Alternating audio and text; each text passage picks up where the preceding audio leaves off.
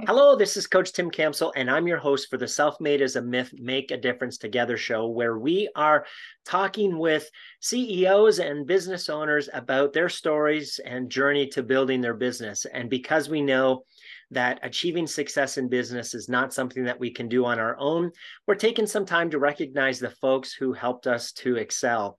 I'm excited to have a CEO from Indiana with us today. My guest loves swing dancing and has performed a few times. In her downtime, she enjoys hiking and gardening, and she uh, also raises monarch butterflies. So we'll want to learn a little bit more about that. That's very interesting. And she's most proud of her ability to connect with others and bring teams together to make things happen that um, hasn't happened before. And I'm sure we'll learn a little bit more about that as well. It's my pleasure to welcome Maria to the show today. Hello, Maria. Hi, thanks so much for having me on today, Tim. Absolutely. Well, hey, let's start with having you introduce yourself. Tell us a little of your personal story, like where you were born and live, and about your family, and and especially about those butterflies. yeah. So, um, I grew up, or I was born in Claypool, Indiana, which is up in northern Indiana. And then my family moved to the Yorktown, Muncie area when I was about six or seven. And uh, grew up there, went to Yorktown High School, graduated a year early from high school, and lived in Germany and won a scholarship to go as an exchange student there. And came back and have lived in the Carmel area ever since. And uh, so I live near kind of the Carmel High School area, really nice Monon walking trails, which I love to go walking, and I love the outdoors, hiking. Um, and as you mentioned, the monarch butterflies actually in March. So if you know much about the migration of the monarch, monarch butterfly, um, it's really fascinating, but they overwinter in Mexico. And so in March, I was like, I'm doing it. I'm going to see the overwintering site. So I flew to Mexico City and then took a car ride three hours into the mountains and then stayed at this little um, uh, B&B and then took uh, another like two hour car ride to oh, the wow. sanctuary, then a horseback ride up the mountain, and then another hike past the horseback ride and found the trees where the uh, monarch butterflies are. And it's literally like another world experience because wow. you're just you're looking and you're seeing thousands and thousands of butterflies and when they get to a certain temperature the light hits them and they do they call it a butterfly explosion. And so like they'll be all clustered together and there's just this it looks almost like a beehive in the tree and it's just this huge cluster of monarch butterflies and then they just explode and then you just see all the butterflies oh, flying oh, wow. so i just cried the whole time you know. And now but, you raise them yourself? Is that right? Yeah, mm-hmm. i've been doing that for a few years. I was on a walk and i um, saw the sun caught something in the weeds and i saw it and i walked over it and it was this little jade green um like oval kind of shape eh, with these gold dots on it and I thought, oh my gosh, there's like jewelry. what is this? Started researching it. It was the chrysalis of a monarch butterfly. I've never seen anything more beautiful in my life. And um, I was just fascinated. So then I was like, I have to learn everything about this. Mm. And wow, I plant milkweed and I was going to ask that. I grew up in the country, and that's that was the thing. We collected them right in a jar and had to pick the milkweed for them. So yes, yep, you yep. grow milkweed. All right. and now I like there's a there's an organization called Monarch Watch where you can order tags, and so you can record the num the number on the tag and then put the tag on the butterfly before you release it and then they go to these sanctuaries in Mexico, and the ones after they mate, they one some of them die and then the next generation flies out mm-hmm. so um, there people will gather them to try to, to, to track where the tags were oh, put on wow. and see where the butterflies came from i've not had one of my tagged butterflies found yet that i know of but I, I i'm waiting for that day yes very cool wow that is awesome well hey maria is there a funny story that your family likes to tell about you that you'd be willing to share with us today Yes. Um, so I was trying to think again, I, I love nature and animals, I always have. And so I remember the story of we were by the lake and someone had like a, a gallon bucket and they were putting like fish and different things in it. and someone got a snapping turtle and had put it in the bucket. And I don't, I must have been five or so. And I the story i don't remember it but the story is that i went over to the bucket and i saw the turtle and i picked the turtle up and i kissed it. Oh. and the snapping turtle bit my lip. So I, I, that's that's the story that i could think of. Yeah. Yeah you you probably don't remember it because it was so traumatic that you just blocked it out of your mind. Yeah. I know i'm like i should look and see if i have a scar. I never have done that. I don't think i do. So tell us how the business came about and at what point did you have the confidence that you could run a business? Yeah, so the Carmel Christkindlmarkt was the brainchild actually of Mayor Jim Brainard. And he had been over to Germany in 2016 and in the winter and saw these Christkindlmarkts in the different cities he visited. So he came back from that experience and was like, We're bringing this to Carmel. And I was uh, in banking at the time and went to a networking event. And um, at that networking event, I heard him speak about this vision. And having lived in Germany, celebrated my first Christmas in Germany with my host family there because my family of origin here in the United States didn't celebrate Christmas. Um, I had a very special place in my heart uh, for Christmas um, celebrated in the German way. And so I was like, oh, I need to get involved with this. After that meeting, I went up to Mayor Brainard and shared with him about how I speak German and love German Christmas and would love to help in any way. And um, so I started volunteering just on a committee to bring the Carmel Christkindlmarkt to Carmel. And uh, after about three or four months, I got a call from him where he asked me to meet with him and he shared with me that he wanted to hire me as the CEO. And he called he he coined the uh, other title I have, which is Market Master, which I think is really a fun title. so CEO and Market Master. Um, and so yeah, he offered me the opportunity to launch this event for the city. And honestly, I had zero confidence at that time that I could do it because I was like, I've never done anything like this in my yeah. life. Um, but it really, a lot of his seeing something in me that I couldn't see quite yet was really what sparked that initial confidence that I could maybe do this, especially with that kind of support um, from someone who believes in you. And so I really do credit a lot of that initial confidence to him and just his being able to pursue me in this role and say, You really can do this. And I see it. I see your passion for this. And um, yeah.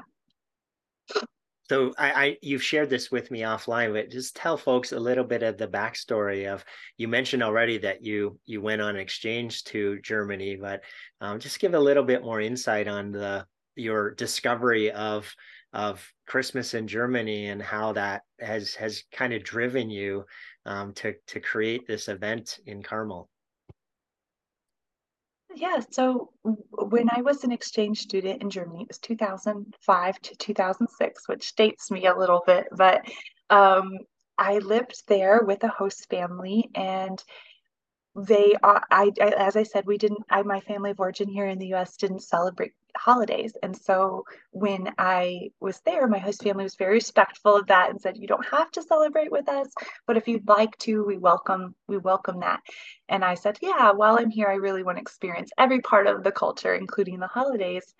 And it was really fascinating and i didn't know any of this until i lived there but many of are what you would think of American Christmas traditions actually uh, were originally German. Mm. And so, uh, like the Christmas tree, the first Christmas trees were popularized in Germany. Christmas ornaments in Lauscha, Germany, it's where the mouth blown, hand painted glass ornaments started. And uh, it's interesting because if you go really nerdy in the history, Queen Victoria who um, married Prince Albert in England. So Prince Albert was German, mm. and he brought the Christmas tree to the palace in England. And there is a really famous uh, p- uh, drawing of Prince Albert and Queen Victoria in front of a Christmas tree with the candles on it. Oh, wow. And that was one of the things that popularized the Christmas tree. um, it wasn't until that German heritage was brought into England. So it's just there's lots of fun. Very like cool. That. Yeah, that's awesome. So tell us more about um, for those who aren't familiar with the organization. Tell us um, again the name, what you guys do, how you make a difference. Yeah. So the name of the organization is Carmel Christ Kindle Macht. And I always say, say like Chris, the name of a guy, and then uh, Kendall, like the reader. So Chris, Kendall, and then um, uh, with a T, sorry, Chris with a T, Chris and then T, and then Kendall like the reader, and then market without the E. So market. Chris Kendall market.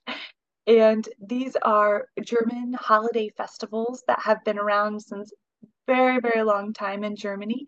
They originated there and it they kind of started like winter farmers markets mm-hmm. in the town square where people could come and exchange meat for different eh, wood crafts that people had carved out for the holidays you know the butchers trading with the the wood carver and you know this type of thing. And then eventually little stands were built and then it's become this huge thing phenomenon all over europe and now in the united states and canada as well. And even in asia I have a friend that went to Japan and she came out of a train station and there was a very traditional German Chris Christkindlmarkt. Oh wow. In Japan with the the lederhosen and dirndls and everything. And she was sending me pictures. She's like, my mind is blown right now. Um, but anyway, so they they're they're all over the world now.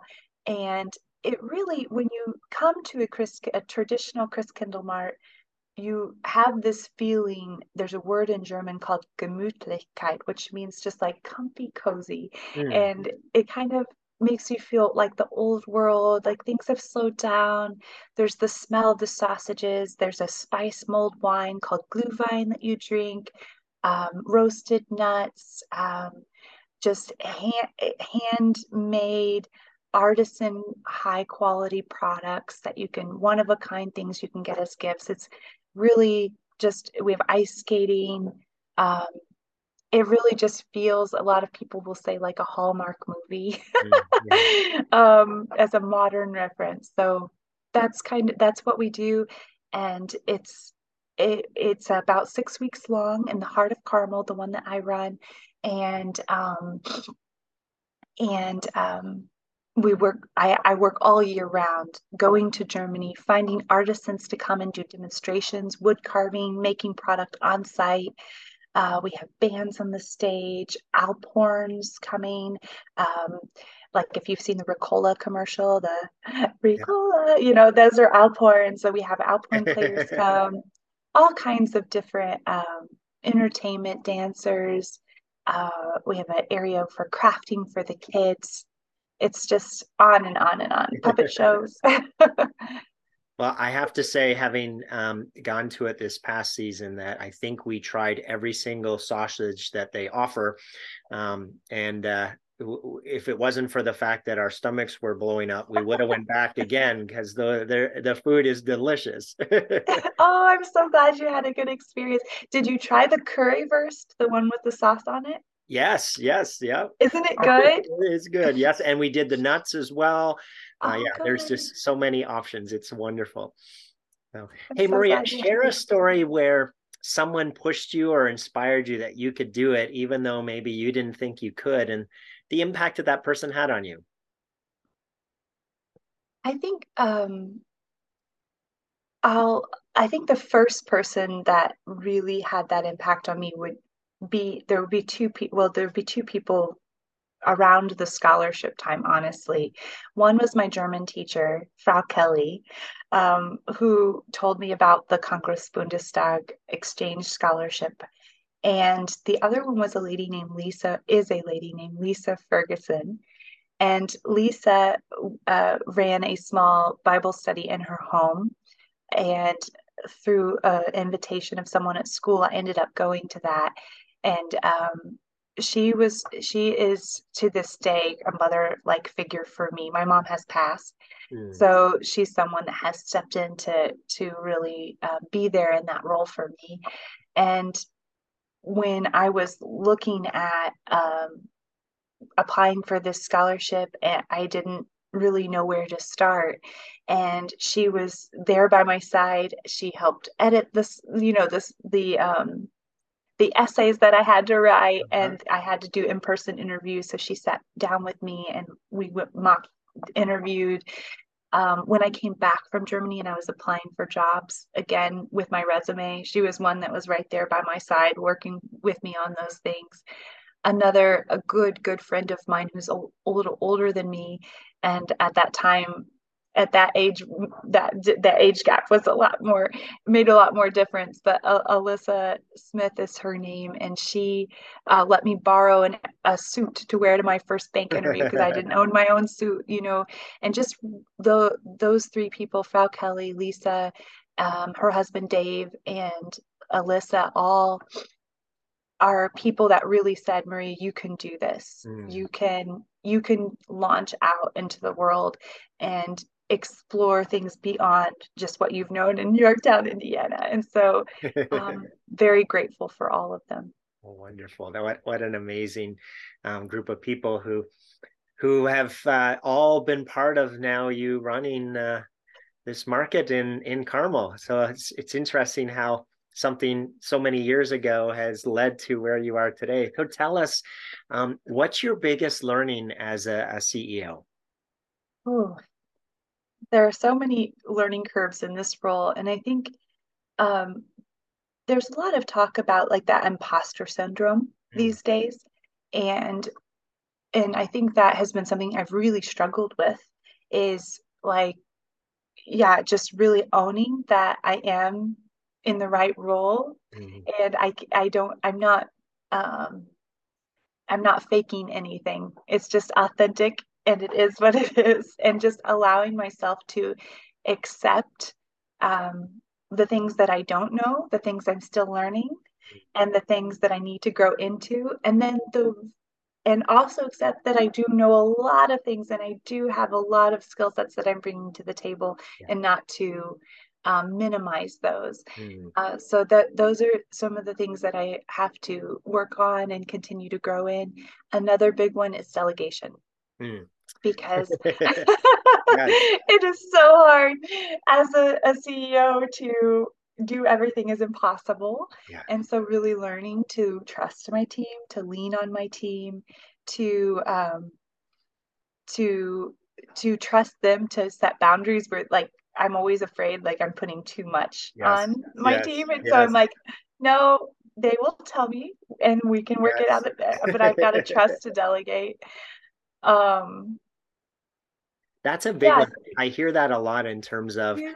um, two different sides of that coin. Is one, folks are like, well, nobody can do the job as well as me, right? Or be as efficient as me or as detailed as me. So it's just easier for me to do it myself. Now, the problem with that is, right, there's only 24 hours in a day and we're going to hit capacity and we can't, you know, we just then can't do as many things if we don't learn to delegate the other you mentioned too is the fear of well, what if I overload them? Well, I liked what you said. Where the way we get beyond that is we just ask people in a weekly a weekly check in of hey, how how are you doing? Right? Are you at capacity or not? And and more times than not we actually hear that they're not at capacity right? And they want to take exactly. on more because they want to prove themselves or they want to make more of a difference. It's like oh my goodness if i had have asked that uh, six months ago I, I, could, I could have got more off my plate. Okay I, exactly. i'm glad to hear that you're doing that yeah.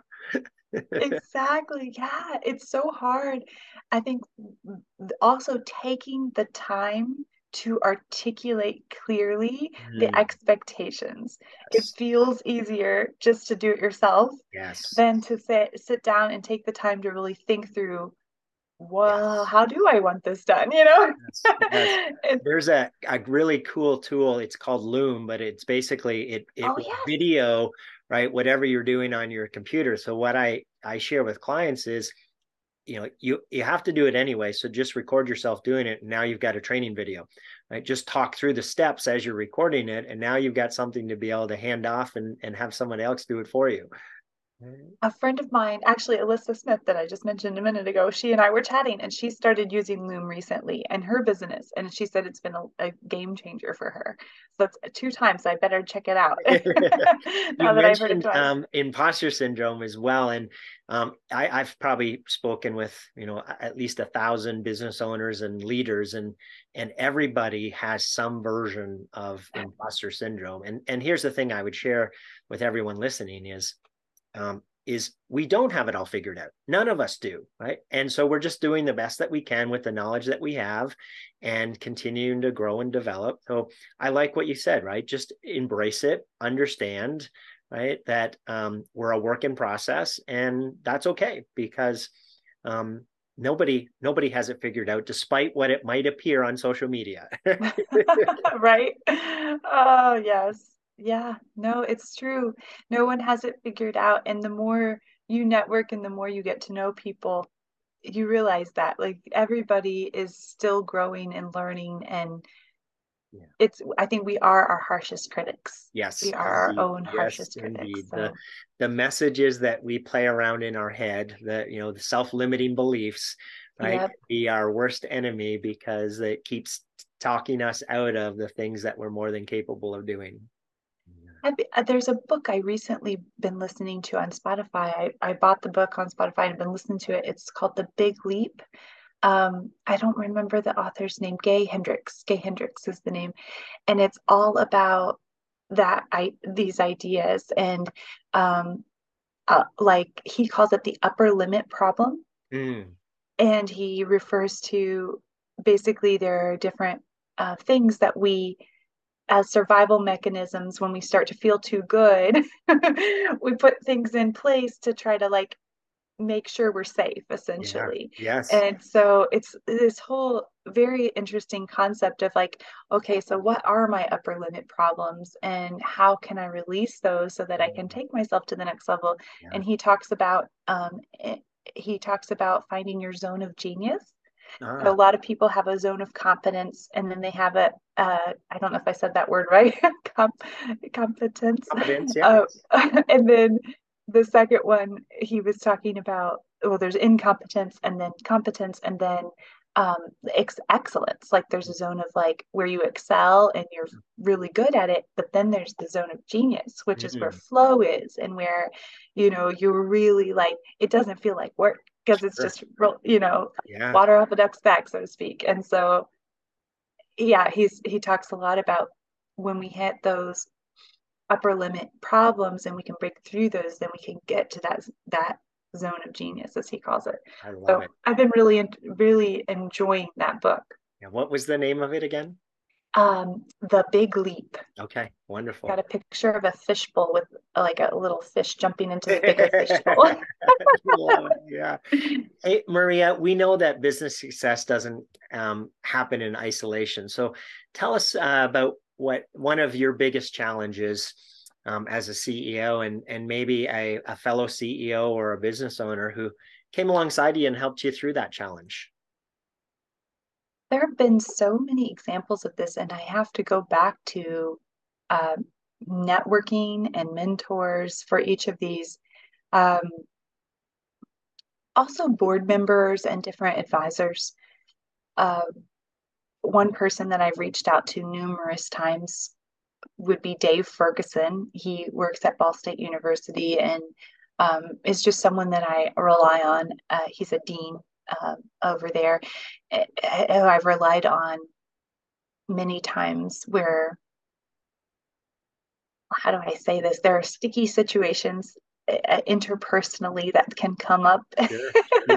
in, in uh, business, as we all know, and especially with the Carmel Christkindlmarkt, I'm working in a organization that's a not for profit, but it's very tied to the city. Mm-hmm. It's really tied to the community. And there are a lot of very invested people who care about the community and the city and want to see this event successful. And so there are a lot of different ways that people want to accomplish that same goal. And so navigating that can sometimes be challenging. and that, so, that's a very political way to say there are lots of people who have different opinions and and and feel like their opinion is the most important. No comment.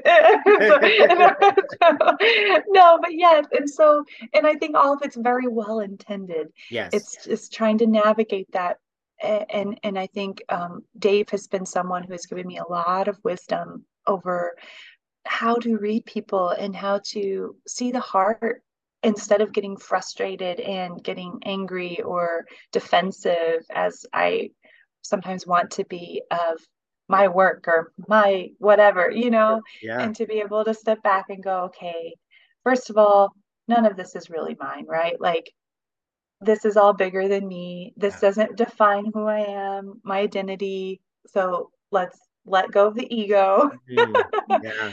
take a deep breath and call Dave. and, so, and, then you talk through it and you go, oh, yeah, this is not about me, is it? No, this isn't really about me. This really isn't about the Christkindlmarkt. This is about da da da da da.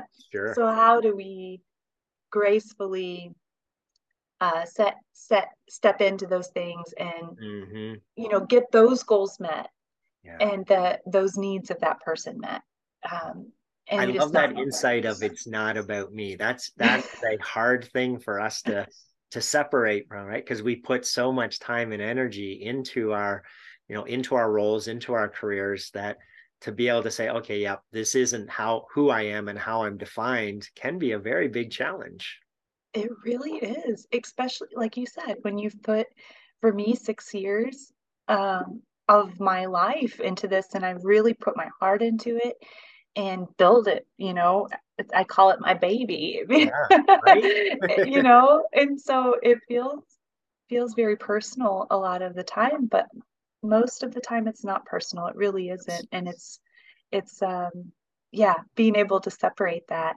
So i think dave rebecca simon's another one i always love to share about. She's someone that i call on when i have a contract review or or like for myself and um, just just business negotiating and business sense. She's someone who I have a lot of respect for her her business acumen and banking contacts over the years. Um, friends at the Indy Chamber, uh, Tony Neely is one that I have re- reached out to on different um, things, and then cha- other challenges that I've faced, just like getting solutions for different random things. It's been mm-hmm. so fun to be able to call on my BNI friends from mm-hmm. Business Networking International. Um, Uh, Michael Salimi is one where I had needed some promotional products and I needed like paper bags with the Christkindlmarkt logo. And it was like, I just needed someone to handle that for me. Yeah. And just to being able to call on him, it's not like, it doesn't sound like a big challenge, but just to have trusted people to take care of different yes, aspects yes, of it for sure and to, to not have to worry about you know yeah just to just to be able to hand things off with trust because of the relationships built over time uh, i'm going to put you on the spot here a little bit if i okay. asked you to pick three people in your uh, in your journey uh, of of running this business that are um, that you're most grateful for them helping you uh, with the growth of the business. Who are those three people and how they help you? I think uh, Mayor Brainard mm-hmm. would be one because he's always been. Um, we haven't always agreed on everything, but he's always been in my corner, and in the end, you know, helped get things done when there were obstacles in the way. So, and always, I feel like has always had faith in me. Mm. Um, that I could do this job and do it well. Um, and he's given me a lot of responsibility and um, trust, which has given me a lot of confidence. So, Mayor Brainard for sure. Um, Lisa, as I mentioned, she's someone who has mentored me through this process, um, and her husband Dave Ferguson. Um, I think I, uh, Alyssa Smith as well um, and Rebecca. Um, on my team, there are so many team members um, along the way who have stepped in in different areas. Um, at the moment, Michael Namias is one on our operations side who has really just um,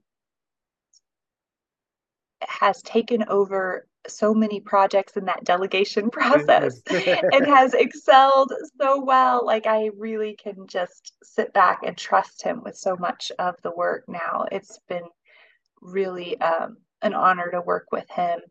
Um, Hannah Kiefer is another uh, one on the marketing side who has been such, I've been so grateful um, for her ability to market the market and really get the news out about it and help with the growth that we've had. Um, and then the the other business owners, um, I would say the vendors at the market, the ones running the booths that mm. have put their trust in me. Um, Joe Burns is a guy who lives in Wisconsin who owns a um, he make a, a, a I want to say it in German, Käserei, which is a cheesery, which doesn't translate, uh, but he, he makes cheese. What's that in English? It's not a dairy, it's a I don't know. What do you I like cheesery actually. Let's just rebrand it as that. Oh yes. Oh my I can only think of the German word.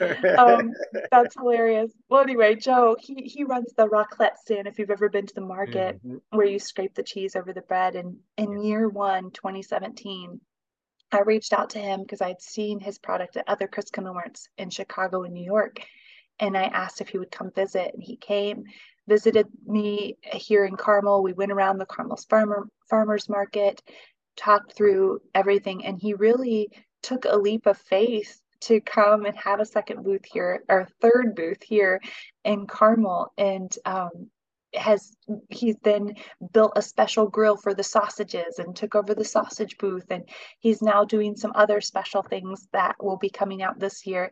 And he's just a business owner that also I can reach out to and ask questions and you know just see what he's experienced other markets across the United States and see what best practices are. And you know just to have his advice and counsel has been really helpful throughout the years. Very cool as you think about the next three to five years, what are the biggest challenges that you see that you're going to face in reaching your goals and who are the types of people you're going to need to overcome those so i think given where our location is i think one of our biggest issues is space constraints mm-hmm. um, there's only so much growth when you have that footprint yeah. and so then getting strategic and um, like do we make smaller huts do you know just those types of things so one of my former bni uh, colleagues um, paul ewer from quantum architecture yeah. is one that i've reached out to recently and i said hey we need to start doing some three to five year mapping out of this space and looking at where could we put in new electrical what if we close down there you know just all these like brainstorming and looking at what are our options for growth in the next five years yeah. so really yeah just yeah. reaching out to the, some of those people um, politically i think that's going to be one of the biggest challenges too because we do have such a partnership with the city mm-hmm. we're getting ready to get a new mayor there's an election um, coming up here in november and Miles Nelson or Sue Finkam, uh, one of those will be the new mayor. And so partnering with them mm-hmm. to build relationship and build a um, plan for the future that works with their vision and the market's vision um, for this event It's going to be something that I'll just need to work through with the, the new uh, incoming mayor at that time. Um, and keeping things interesting and keeping it new, keeping it fresh. Like we don't want the market to be boring. Yeah. And so I'm I have 10 ideas of different things I want to bring over from Germany. Um, there's something called Feuerzangenbowle, which is where you have this giant sugar cube, like pour rum over it, and then you light it on fire, and then the, it like drips into the glühwein below and then you serve it and it's like this whole thing and it's like a show and i've got other other products that I'm super interested in adding to the market, um, Baumkuchen and other things, but it will, um, you know, right now we only have a beer and wine license. So how do we get a temporary hard alcohol permit, mm-hmm. you know, and just right. these different things for growth. And that I'll need lots of advisors um, and they're people who are experts in their field on those different areas. And yeah. so, yeah. Awesome. Hey, last question here, Maria.